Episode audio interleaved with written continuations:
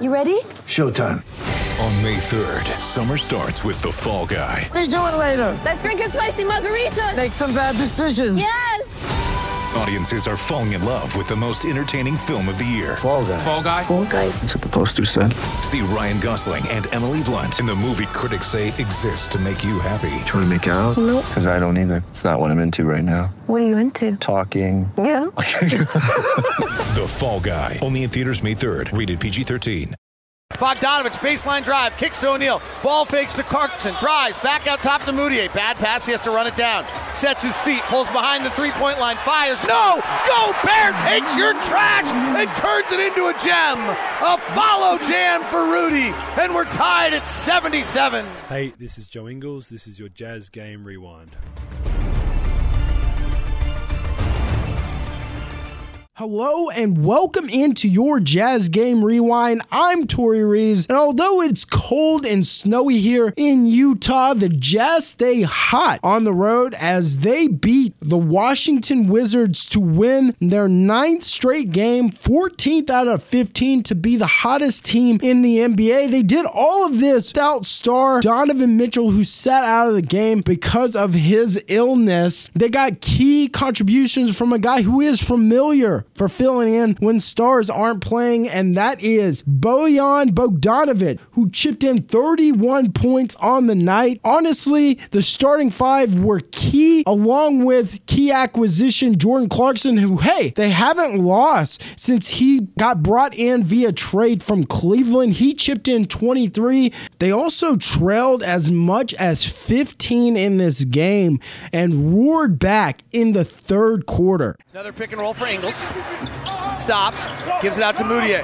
Holds it, now penetrates, kicks to Joe. Feet set, ball wet, splash. Three ball, Joe Ingles, and the Jazz get it back to nine.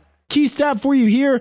Although the bench has been humming as of late, Clarkson plus the starting five contributed for 119 out of their 127 points. I mean, this goes to show that the Utah Jazz can win in a number of ways. The past couple of games, the bench has been key for them, scoring 50 plus points in back to back games. This time, you know, minus Clarkson, really just George Niang and Tony Bradley got on the board. And without Donovan Mitchell, it showed how key it was for the starting five to contribute as all of them were in double digits, along with Joe Ingles' nine assists. Rudy Gobert put up a double double. It was just really a team effort for these guys who were humming on all cylinders. Now let's take you out to a pivotal moment in the game where the Washington Wizards had went on a 9-0 run to get out to their largest lead of the game, getting up 62 to 77. It's eight minutes in the third quarter where the Utah Jazz would go on a run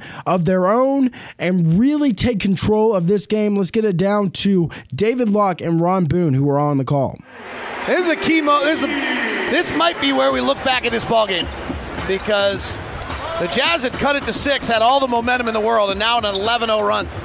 Ingles driving, stops, flares it out to O'Neal. Open three from the top, good. Jazz now six of 20 from three. That's the Jazz second best three-point shooter. Isaiah Thomas. Top to Mahinmi. Bradley Beal's super aggressive. He knows he's only playing 24 minutes, so he is take he is shooting a shot a minute right now. Beal comes off, fires a three from the top. It's no good. Rebound Gobert. He's using screens and holding the ball, that's for sure. Ingles comes off a Gobert pick and a foul on Gary Payton the second. 77 65. Jazz are down 12, 740 left. Your WCF insurance efficiency report reminding you to be careful out there. Bojan Bogdanovich, 11 of 17 with 27 points. Another pick and roll for Ingles. Stops, gives it out to Mudiay. Holds it, now penetrates, kicks to Joe.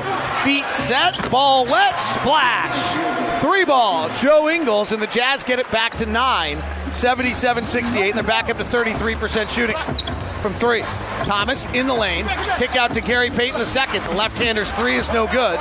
Rebound comes down to Bogdanovich. He gets bothered in the backcourt, dribbles off his foot. Mudiay runs it down. Gotta hustle, gotta hustle. Mudiay gets across the half line barely and then just goes coast to coast. Big steps to the rack and draws the foul. Well, as dire as it looked a moment ago when the Jazz were on the wrong end of a 9 0 run, I might make the exact opposite comment right now that that single play right there flips the game a little bit. The Jazz made a mistake, and Washington relented, and now the Jazz come back. Mudiay going coast to coast after the Jazz just about had a shot uh, backcourt violation and has a chance for a three point play.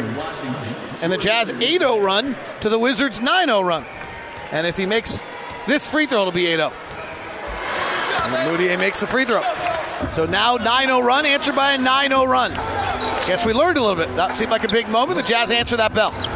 77 71, Jazz down six. 6.53 left in the third. Here's Beal. I mentioned, being super aggressive in his minutes. Bounce pass to Mahinmi, attacking his buddy Gobert, missing wildly. Rebound Ingles, outlet O'Neal, driving to the rack. Bonga cuts underneath him and fouls him. And the Jazz now have a little bounce to their step. Quinn Snyder high fives Emmanuel Mudiay at the timeout. Bogdanovich taps Gobert on the back of the head. Ingles clapping to all the guys. Little juice from the Jazz, who are down six and feel like they're making inroads on the Jazz radio network.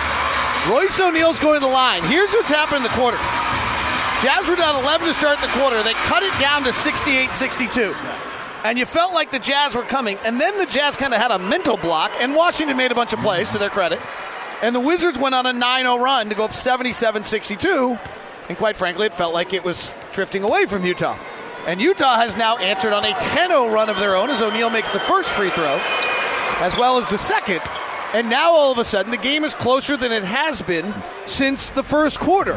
When the Jazz trailed at the end of one by 11, it's now 77 73. The Wizards have won four of their last seven. The Jazz have won eight straight as Bradley Beal's three's no good. The rebound ricochets out long to Mahinmi. New possession, eight on the clock. Isaiah Thomas working in the paint, guarded by Mudiay, spinning, bounce pass to the corner to Beal. Two on the shot clock. He'll fire a contested three. It's an air ball. And they'll Jazz will not get transition out of it. The first quarter, the Jazz fell behind early in that quarter to the Wizards. Midway through, they fell behind 20 to 17. Washington went on a 12 to 4 run. If the Jazz score here, it will be the closest it's been since the Jazz were within 20 to 17. Bogdanovich trying to think about going to Gobert in the post. Instead, Bogdanovich, who has 27 points already tonight, bumps and backs the diminutive Isaiah Thomas, spins on him, gets fouled. He'll get two point, two shots, Anytime. and likely two points the way he's shooting free throws. Anytime you have a guy five foot nine guarding you, you post him up at the free throw line, and that's exactly what Bojan did there. Bogdanovich, who had a season high 35 the other night, has 27 already tonight. And the Jazz, who've won eight straight, 13 of their last 14, have now cut what a moment ago was their largest deficit of the night of 15 at 77 62 to 77 70. Now, this game featured 10 lead changes. The biggest lead for the Washington Wizards were 15. The biggest lead for the Jazz was 11. But after a tussle late in the third quarter, the Jazz would take control in the fourth and never give up the lead. Now, this win is really significant. It jumps them up to second due to Denver's loss to the Cleveland Cavaliers last night. The player of the game is going to be Bogdanovich. Now, he can fill in whenever stars are injured, like I said earlier in the rewind, as he did it in Indiana whenever Victor Oladipo went down. He did it again tonight, contributing 31 points on 12 of 25 shooting. Now, Quinn Snyder and company will look to take on Brooklyn as they travel out to New York to take on the Net, and that happens on Tuesday as they'll look to win 10 straight. But the next time you can catch your Utah Jazz here in Vivint Smart Home Arena will be on Saturday, January 28th, as they take on the Sacramento Kings coming back after a three game road trip. And as always, you can go to UtahJazz.com to get your tickets to see the hottest team in the NBA.